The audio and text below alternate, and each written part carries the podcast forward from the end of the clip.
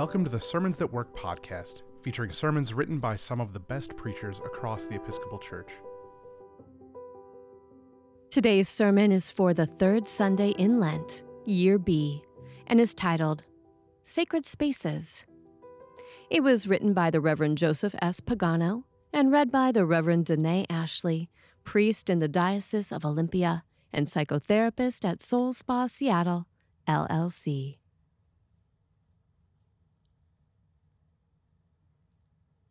In 2008, in Jerusalem, in the Church of the Holy Sepulchre, a fistfight broke out between Greek and Armenian monks. The church is the traditional site of Christ's crucifixion and resurrection. Here's the BBC report.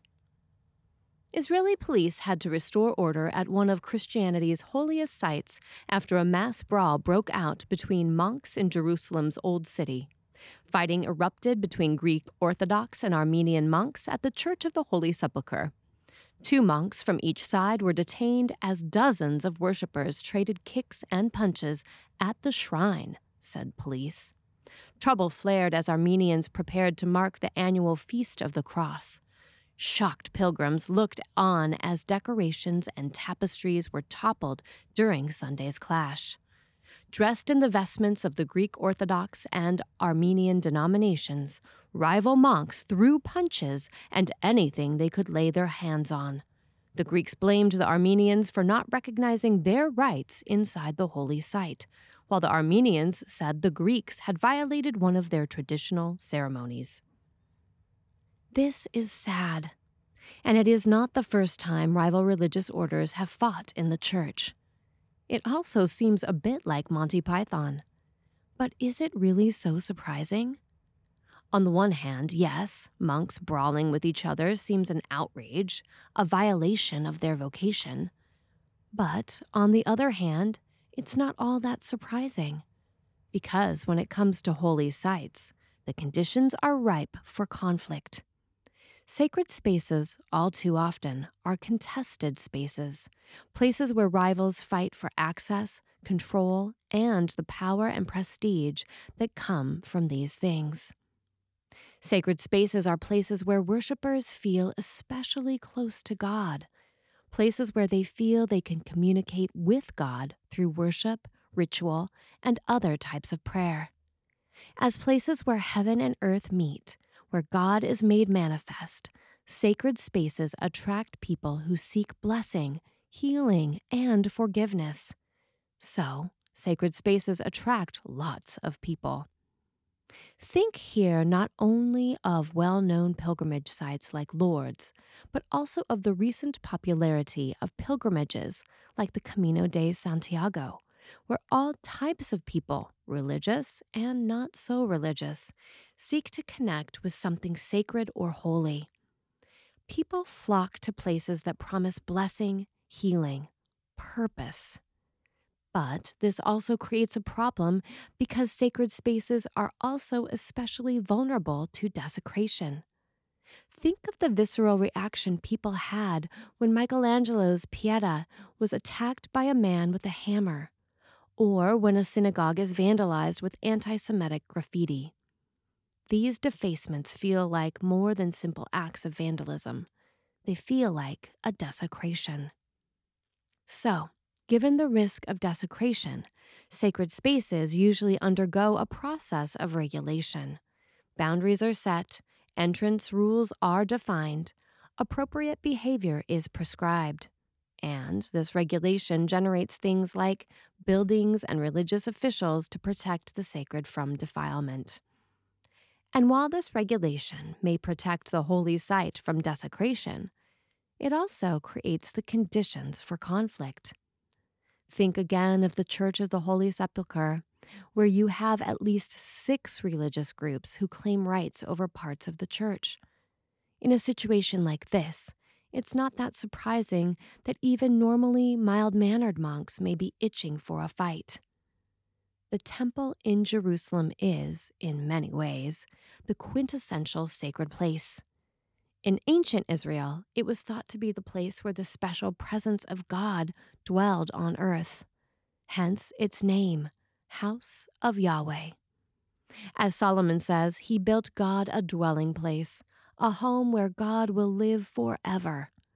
But even though the temple was the center of Israelite life because of its very sacredness, the general populace had access only to its outer courts. Even the clergy did not circulate freely within the building, and the inner sanctum, the Holy of Holies, was off limits to all but the chief priest, and to him only one day a year. Still, at festival times, pilgrims would flock to Jerusalem and to the precincts of the temple to come close to the dwelling place of God, to bring offerings and to receive blessings. In Jesus' day, the temple was ripe for conflict. Many thought the entire temple establishment corrupt.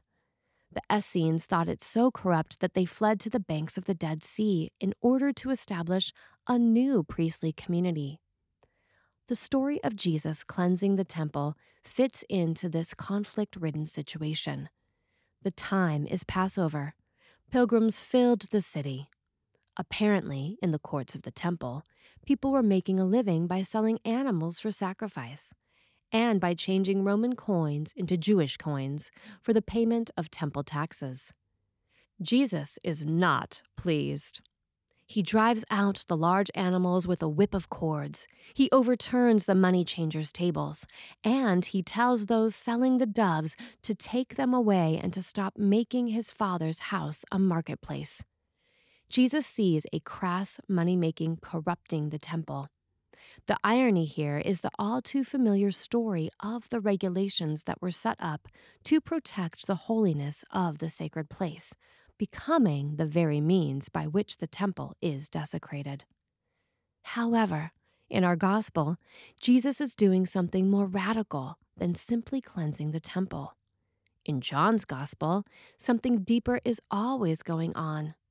In this case, Jesus is not only cleansing the temple, but he is also replacing it. Notice, Jesus says, Destroy this temple, and in three days I will raise it up. The authorities say in response, This temple has been under construction for 46 years, and will you raise it up in three days? But Jesus was speaking of the temple of his body. Jesus is saying that, from now on, the dwelling place of God is to be found in his person. An upraised mortal body will replace an edifice of stone. What the temple had been in Israelite life, Christ himself will be for the Christian community. By his death and resurrection, he becomes the focal point of God's presence on earth. God's presence in the world is no longer identified with a place, but with a person. Jesus Christ, the incarnate Word, is now the quintessential sacred space, the place where heaven and earth meet. The temple on Mount Zion is replaced by the cross on Mount Calvary. For when Jesus is lifted up, he will draw all people to himself. And, like other holy places, people will draw near to the cross so that they can communicate with God and experience the presence, blessing, and mercy of God. The place at the center of the world is now the foot of the cross. But there is also an extraordinary reversal in the way sacred space works when it is centered in the person of Jesus. Remember the worry that sacred spaces are vulnerable to desecration? Because of that worry, the regulations begin, boundaries are set, entrance rules are defined, behavior is described. And, indeed, some folks tried to protect Jesus from defilement and criticized him for eating with sinners and tax collectors. They thought, like many people at the time, that impurity was contagious. But it turns out, in Jesus' case, it's actually the opposite. When sinners come into contact with Jesus, he is not infected by their impurity, Rather, they are healed by his holiness. It wouldn't be too strong to say that the holiness that resides in Jesus is contagious. This means the whole notion of desecration is flipped on its head. Jesus doesn't try to regulate who has access to his holiness. Rather, Jesus says, Come unto me, all ye that travail and are heavy laden, and I will refresh you. Jesus pours himself out for the sins of the whole world. Everyone is invited into his holy presence saints and sinners, Jews and Gentiles, men, women, and children, the whole groaning creation. This is an awesome vision that transforms how we know and experience the holy presence of God.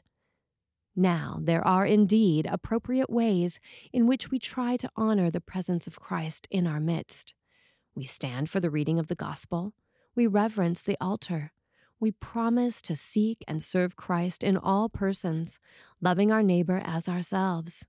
But woe unto us when any of our practices cause a soul to stumble on its journey to Christ. A bunch of monks having a punch up in Jerusalem may not be all that surprising given the dynamics of sacred space and human sinfulness. But in a church dedicated to the crucifixion and resurrection of Christ, it is farcical at best. Joseph Pagano, the author of this sermon, has been to the Church of the Holy Sepulchre once. He was on a trip to Israel focused on politics, so he didn't plan to take in many of the spiritual sites. But one morning, trip members had some free time, and a few wanted to visit the church. Others warned them. They said it would be crass and crowded. There would be rival religious groups and tourists shuffling past each other in an atmosphere of thinly veiled hostility. There would be long lines of people, sweaty and smelly, pushing and shoving to get near the important sites. In short, don't expect it to be a very holy experience. And they were right. It was a mess. Rival tour guides and groups jockeyed for positions. Members of different religious orders scurried about, glaring at one another. Mobs of people speaking dozens of languages surrounded him. And yet, as he stood in line, shuffling toward the traditional site of Jesus' crucifixion, he began to weep. He felt that somehow, here in the midst of all these people, the devout, the curious, the indifferent, our Lord was present. When Jesus was on the cross, he was flanked by sinners, mocked by soldiers, jeered at by passers by. How like Christ not to seal himself off in the inner sanctum of some temple, but rather to be amid this press of human flesh. How desperately God must love us, he thought, recalling a phrase from a Graham Greene story, to put himself at the mercy of men who hardly knew the meaning of the word. How desperately God must love us to replace an edifice of stone with a mortal body, to dwell no longer in a place but in a person. How desperately God must love us to pour out his life for the sins of the whole world, for saints, sinners, and even brawling monks. How desperately he must love us to draw all people to himself, even as a murderous humanity lifted him high upon the cross.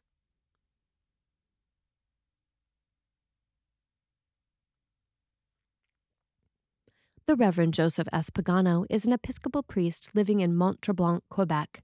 He is co editor of Common Prayer Reflections on Episcopal Worship and Saving Words 20 Redemptive Words Worth Rescuing. Sermons That Work is an offering of the Episcopal Church's Office of Communication.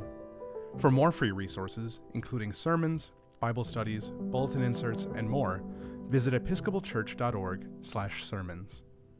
We would love it if you'd rate, review, and subscribe to our podcast on your favorite podcasting platform. And while you're at it, share it with a friend.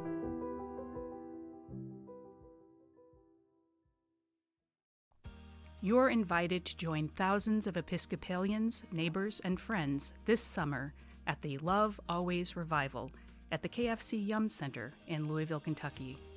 On Saturday, June 22nd, get immersed in inspiring worship and community deepen your love for God, kick off the 81st General Convention, and extend a warm welcome to folks discovering the Episcopal Church. The revival is free to attend, so bring your friends. If you're from a neighboring diocese, check in with your diocesan revival champion to find out about group travel options. You can find more information along with registration at iam.ec slash lovealways.